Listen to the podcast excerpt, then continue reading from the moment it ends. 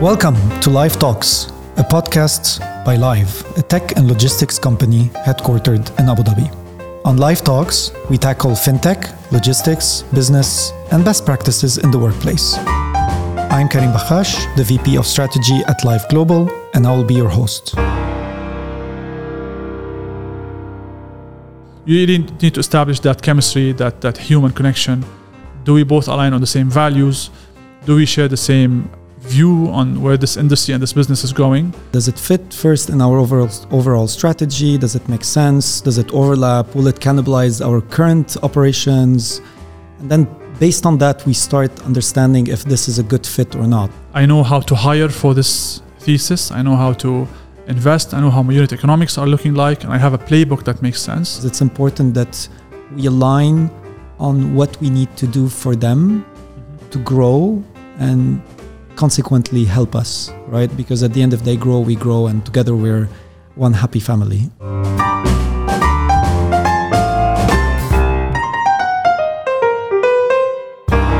Welcome to the inaugural episode of Lyve Talks, the first tech and logistic company to have their own podcast. My name is Karim Bakhache, and I'll be your host. I'm currently the head of strategy at Lyve Global. Before we get into this new episode, let me explain a bit more why do we have this podcast. This is meant to be an informational session to listeners who are interested about latest technologies, latest trends, insights, and anything that's happening within that market. It is meant to be in open conversations with industry leaders, with people that have insights from that market. And I'm very new at this, so bear with me in the first few episodes until I get the hang of it. Now, without any further ado, let me welcome our first guest for this podcast. He is a colleague of mine, Nader Museitif, and he is the Chief Investment Officer at Lyve Global. Prior to Lyve, he was working at Hub 71, Uber, and Aramex, looking at merger and acquisitions, partnerships, investments, and corporate development. Welcome, Nader. Thank you, Karim. So the topic of our first episode is about inorganic growth. When you look at growth, in a strategy, you look at growth at the beginning. When you're a young company, you're focused a lot about organic growth. And this is something critical to the survival of a company when they start. However, at any point or certain point, you start looking at inorganic growth, and it's something that naturally comes at a certain stage of a company. So maybe the first question here is to Nader is, when is that point? Like, when do you get to a point saying, okay, now I need to start looking at these acquisitions? Yeah, look, I think each company has its timing for sure, right? Some companies, it took them 20 years to start thinking about M&A and investments. Some companies can start doing it in less than 5.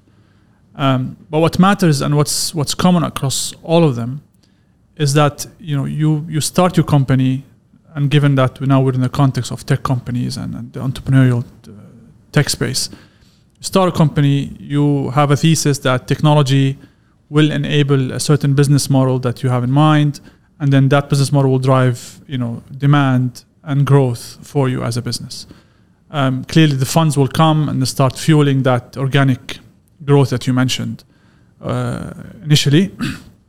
And then as you start cracking that model and you start getting more confident about that model and about that thesis, growth will start coming, and you start growing even further, and you start getting more funding.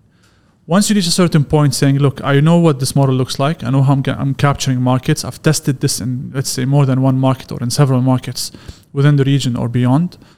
I know how to hire for this thesis. I know how to invest. I know how my unit economics are looking like. And I have a playbook that makes sense. That's the internal readiness, if you like, of being ready to start looking at investing and acquiring. The other component, of course, is very important, is when you have cash. You need to have sufficient cash beyond what you need for your organic growth to ensure that you are able to go out and explore investments and explore acquisitions into other companies. And then the third bit is what do you do with those companies once you finish the deal? right? It's not just because you're a strategic investor in this case, you're not a financial investor. You need to ask the question, what am I going to do with those companies post-deal? Am I going to merge them completely? Am I going to keep the team? Am I going to keep it separate? Am I going to complement? Am I going to have a portfolio of companies doing different things for me as a group? So that becomes an important question to ask. And then the important thing as well is to ensure you have a feedback loop as you start thinking about inorganic strategy. That how does that link with my organic strategy, right? You cannot have two different strategies, two different initiatives or activities going on that are contradicting each other. Correct. If you're growing in a certain place, you need to ensure that the organic growth is complemented by inorganic growth. Until you reach a stage, and some companies do that, saying, I'm no longer growing organically.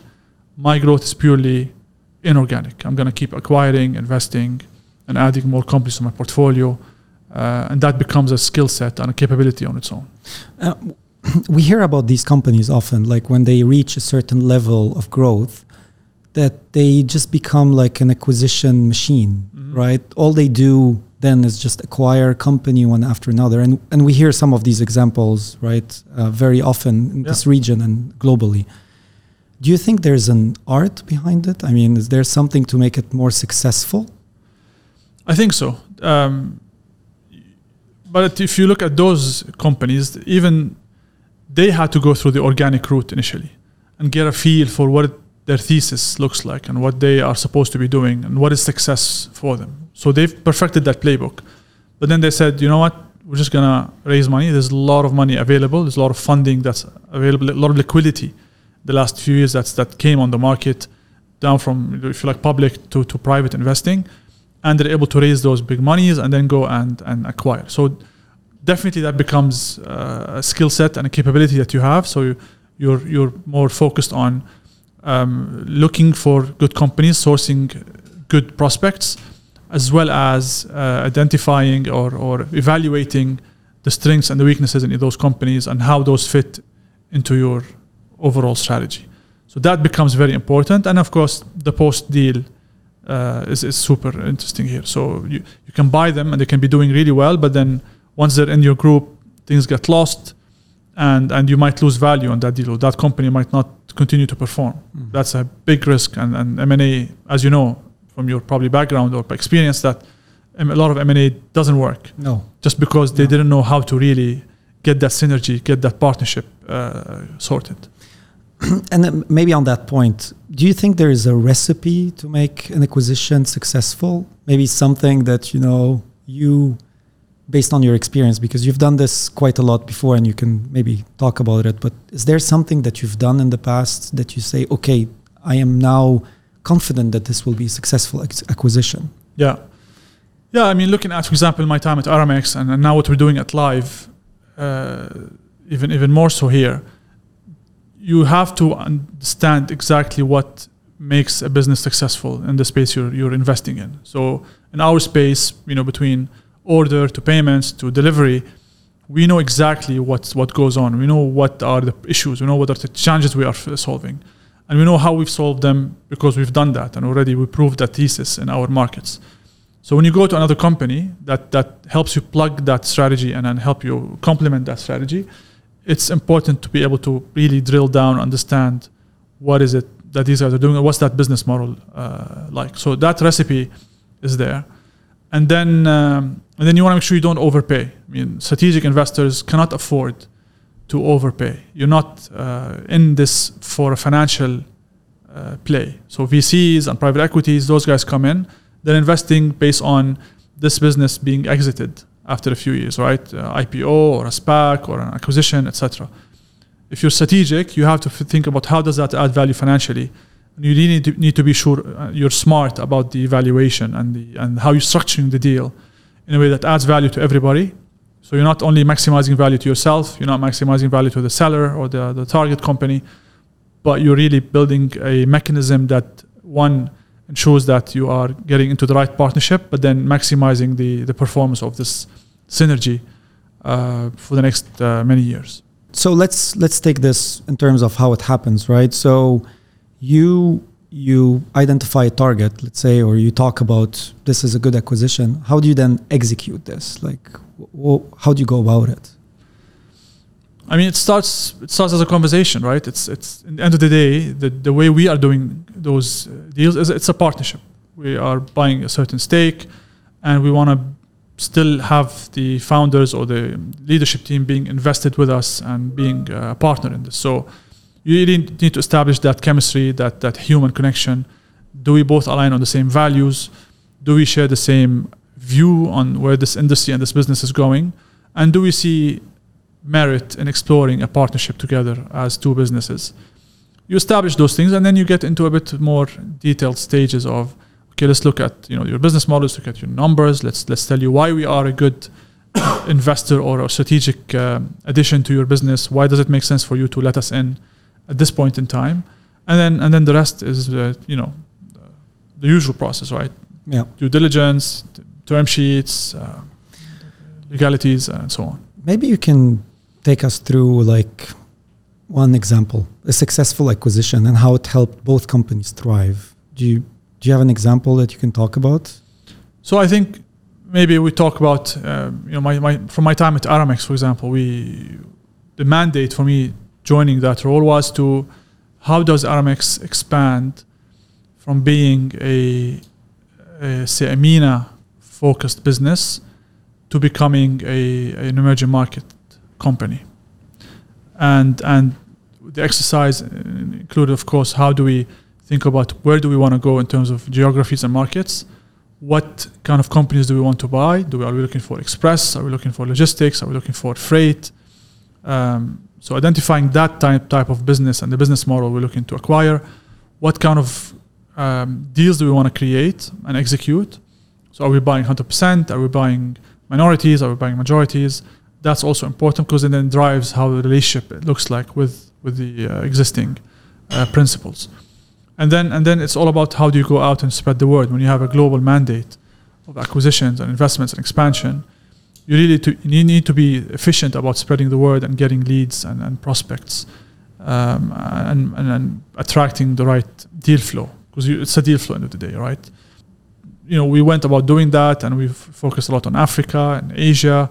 Did a couple of deals in Australia that were very interesting, and I know to this date, you know, a lot of these deals are still the anchor of Aramex being in those markets, and that's because we were quite prudent about selecting companies, not overpaying for companies, and ensuring we share chemistry, we share values, and we share the right view on what the future looks like for that space at the time. Maybe now looking at resources for inorganic growth, how do we go about that?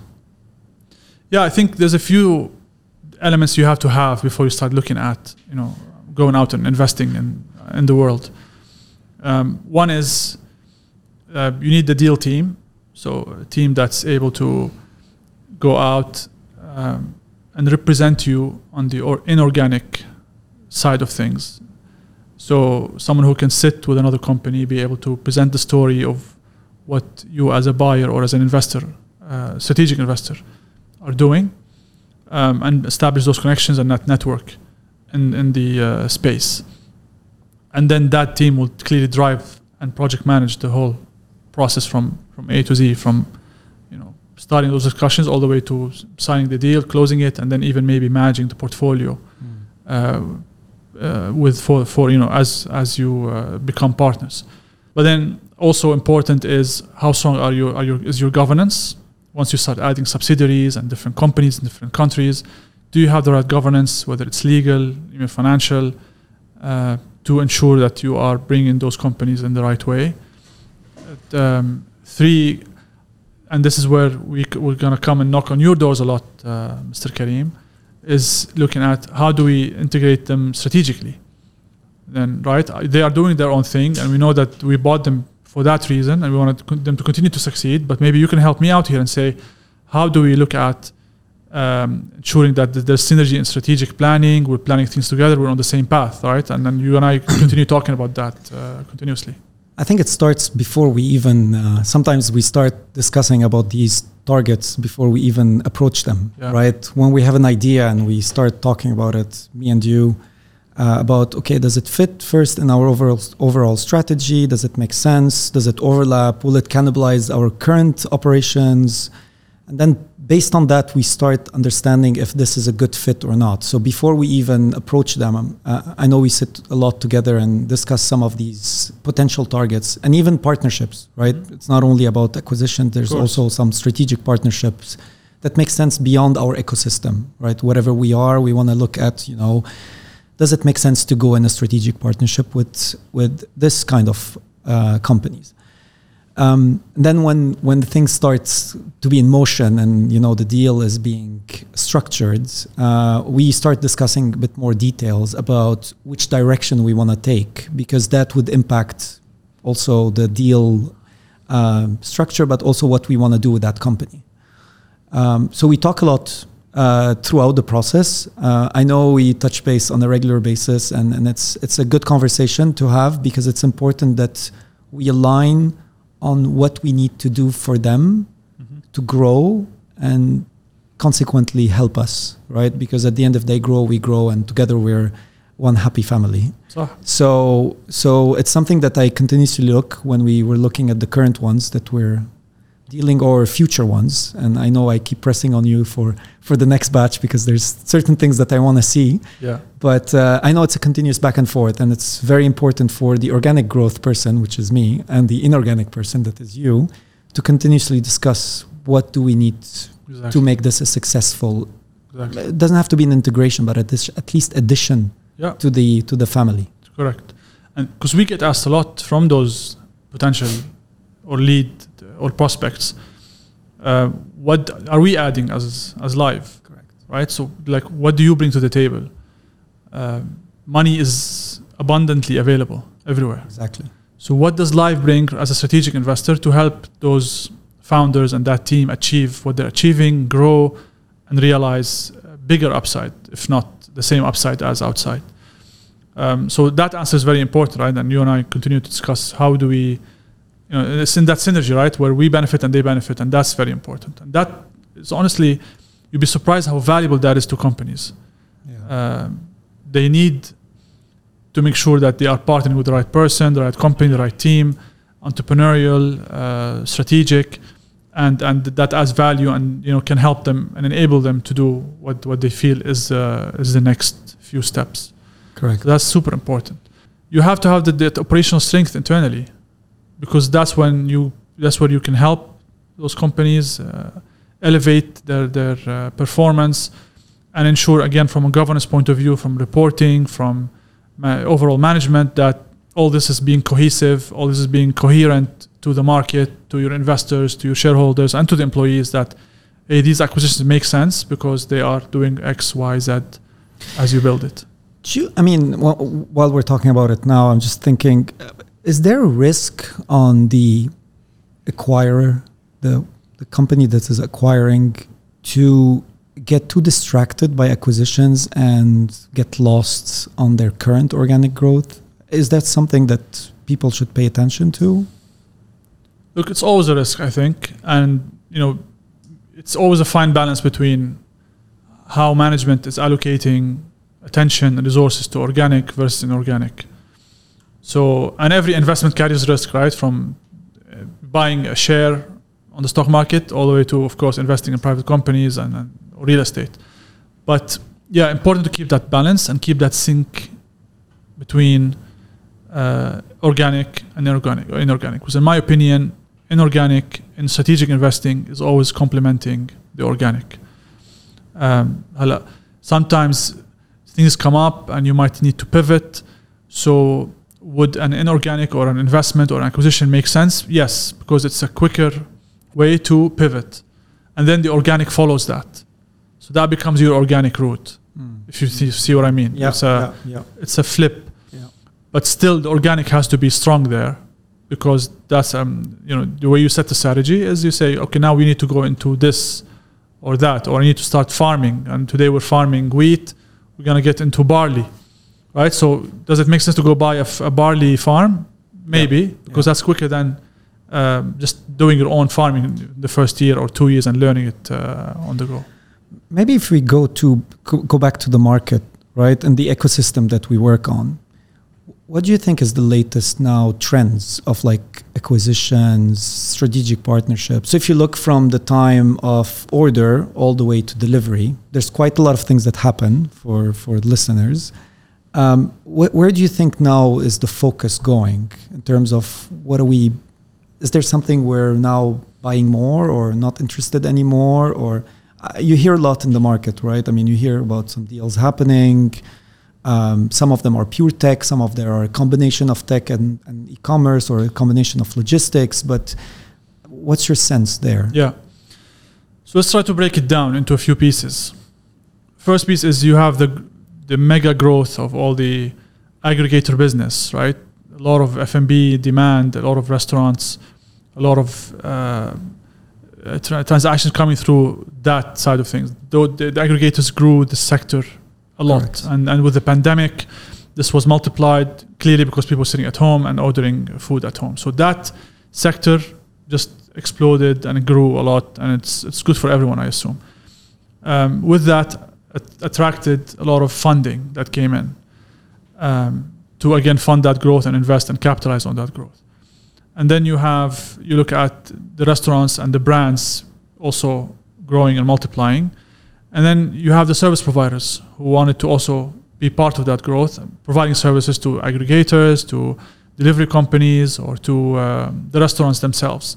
So if you break it up, there's multiple service providers and startups coming up and offering things from order generation to order management to eventually the delivery component.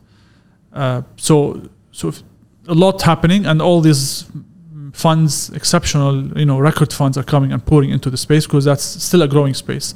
And if you have a look at the peripheral side of groceries, you're still even bigger than as you combine those two. Clearly, there's a lot of players, and I don't know if all of them will be around if you look back, 5 years from now. So is there opportunity for consolidation? Yes. Will there be a few big ones coming up and growing and being independent? Definitely. But, I don't think funding will continue to be as abundant or as aggressive or as risk-taking forever, right? That you have cycles. And as funding, becomes a bit more prudent and careful with certain success stories or failure stories, there you might see some consolidation and you'll see things balancing out differently. So based on that, I mean, you hear, again, when you hear on the news about all these deals happening in our region here, right? Some tech companies coming together because they think now they can play in that ecosystem together. So the question is always, will there be enough deals, right? I mean, at some point, everybody's going to buy each other or someone is going to consolidate and you'll end up with like a duopoly maybe. Is that something that could happen in our region? I mean, or is it something that's very far? I don't think I would worry about that. I mean, if you have so much funding coming in and you have so many talented, entrepreneurially driven people coming on this market base and trying to tackle opportunities, I don't think you'll end up having a duopoly or a monopoly anymore. Will you have a few bigger players in the space? Yes, clearly. And that's what you see with maybe ride hailing or older indices like logistics or supply chain, but you can still see disruptors coming up and taking their own kind of piece of the pie and growing quickly and becoming unicorns because they're tackling certain problems that the incumbents couldn't tackle, or the internationals or multinationals couldn't tackle, while the locals ones are able to capture in a much more innovative, creative, faster way. So that will always happen as long as there's innovation, as long as there's a technology, and technology keeps improving and behavior keeps evolving, you'll see more and more innovation coming online. So deal flow isn't an issue, but what you should worry about is, like I mentioned earlier, valuations. That's always going to be something you need to manage for as a strategic investor because there's so much liquidity out there chasing the right companies. And we've seen some crazy valuations out there, right? Yeah, a lot of them went either public or with very, very high multiples. So, I mean, in my opinion, that's not very sustainable. At some point, things will not crash, but correct themselves because it's, as you said, liquidity crunch will go down, and then at some point, you know, everybody will just go down to earth and evaluate this in a more sustainable way. Yeah, I mean, we're not public equity experts. Exactly. Neither of us is, but you can see how valuations have been really compressed the last couple of months. So maybe if we talk now about what we're doing at Lyve, right? So from your kind of perspective, like what exactly are we trying to do? I mean, I know from growth, I mean, if I take from what I'm doing is I'm always looking at growth, going into new markets, new products, and I'm always focused on organic and trying to get, you know, the company bigger and bigger. So what's your take? Like, what are you thinking about, like, in from the inorganic side? Yeah.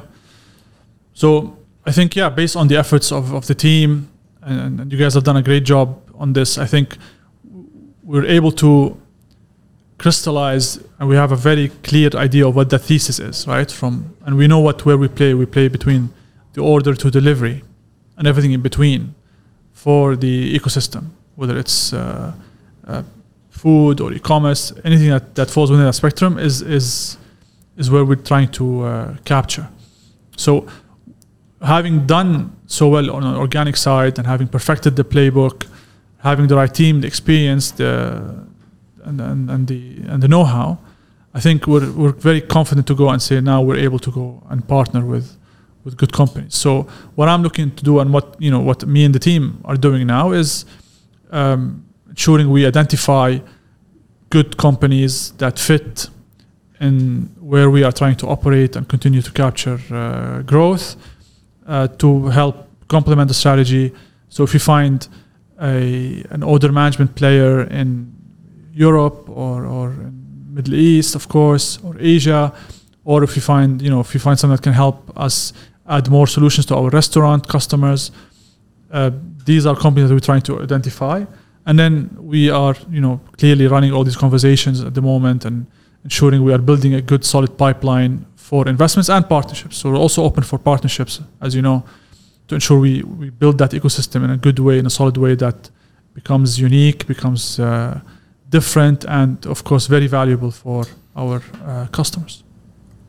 So this is important, right? I mean, when we look at the whole strategy of growing, the ecosystem of order to delivery is quite large. Also, not only about restaurants and groceries, but also if you look at the e-commerce, the parcels, like quite a lot of sectors are now into that. And when we started doing this whole growth, we noticed right away how a lot of new companies are coming up with very disruptive ideas that would change the way we receive our orders. For example, drone deliveries and automation robots. I'm sure you've seen these. And also, at the same time, it seems to be a bit of a challenge for everybody to make their place in the market between, these large marketplaces, the brands, now the whole trend of ghost kitchens and ghost stores. You see a lot of things popping out right and left. And as growth in the company, we're trying to always have an eye on, what is going to be the next thing in the market. Is there something you feel is the next thing that, we should be looking at?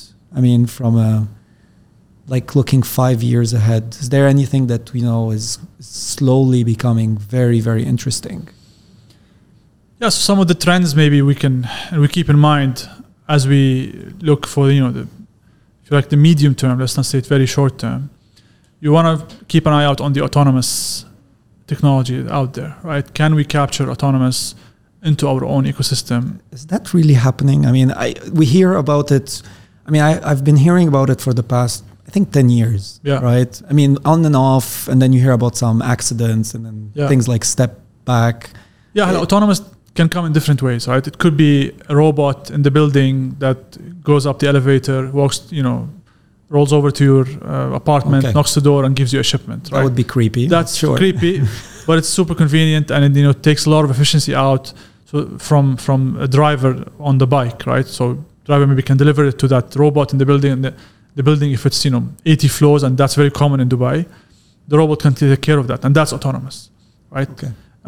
You can look at things, more autonomy on the operational side. So can we handle more packages and more deliveries on the fulfillment side with more AI and to enhance the capacity and to enhance the capability and the quality of delivery and reduce errors.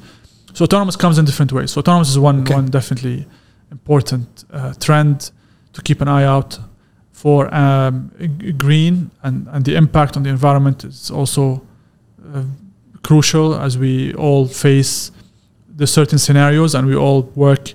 And this is big for us in the UAE, of course, as you know, in terms of ensuring we are transforming things into greener and more sustainable operations. And then I would also look at what the consumers are looking to do, right? The consumer is more mobile. The consumer is not going to be stuck in an office, between 9 to 6 every day. The consumer is using the kitchen less. They're cooking less. They're shopping more online, and this will continue, right? How does it evolve? I think we'll have to see and stay close to that and design solutions for our customers that help enable meet that trend and be there. I think there will continue to be liquidity. There will continue to be a lot of innovation, connectivity. Power of networks will be even bigger. So capturing all these together, I think you have a lot of exciting things coming up, and then we'll make sure we capture them together. Now, talking about kind of the companies out there, right, that are at different stages of their growth. Some of them have just started. Some of them are like at a certain stage, growing regionally and then globally. We look at growth, right, all the time. We're obsessed about how do we grow year on year? How do we make self? How do we keep relevant, stay relevant at the market? And from my team, right, I always am at the lookout at again, markets, products, disruptive that might come and pull the rug under us on some key products or markets. And obviously inorganic growth comes into play here. So what do you think about that? Yeah. Look, there's two sides to that deal, right? There's a seller and a buyer. So to the sellers, I would say clearly there's lots of opportunities out there. If you're building a company, you're building a team, you're building a business model, and then you eventually want to exit, and that's completely fine. Almost every company has an exit at some point in its time, or maybe more than one exit even. So for those guys, yeah, definitely your strategy is to stay close to what's going on, build the business, build the team, and make it attractive for someone to come and invest in it or buy it out. So that's one side. The other side, if you are looking to grow and start acquiring and grow further by acquiring or inorganically expand, make sure you understand exactly why you're doing it. What will it achieve? Again, is it geographic? Is it product? Is it a pivot? Is it complementing?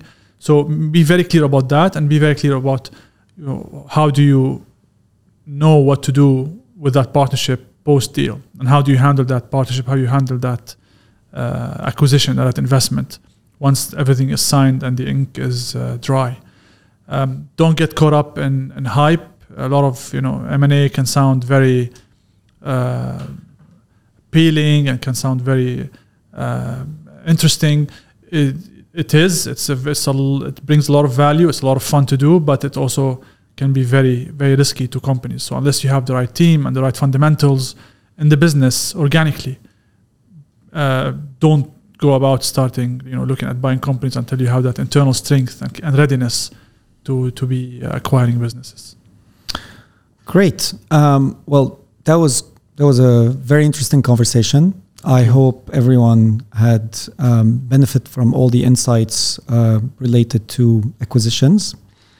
Thank you, Nader, for being our first guest of this podcast. Pleasure. So if you have any questions or comments, please reach out on our website or leave a comment on our social media platforms. I know this was a very interesting podcast for me, the first time I ever am a host, so I hope it went well. And stay tuned for the next episode. Thank you, everyone.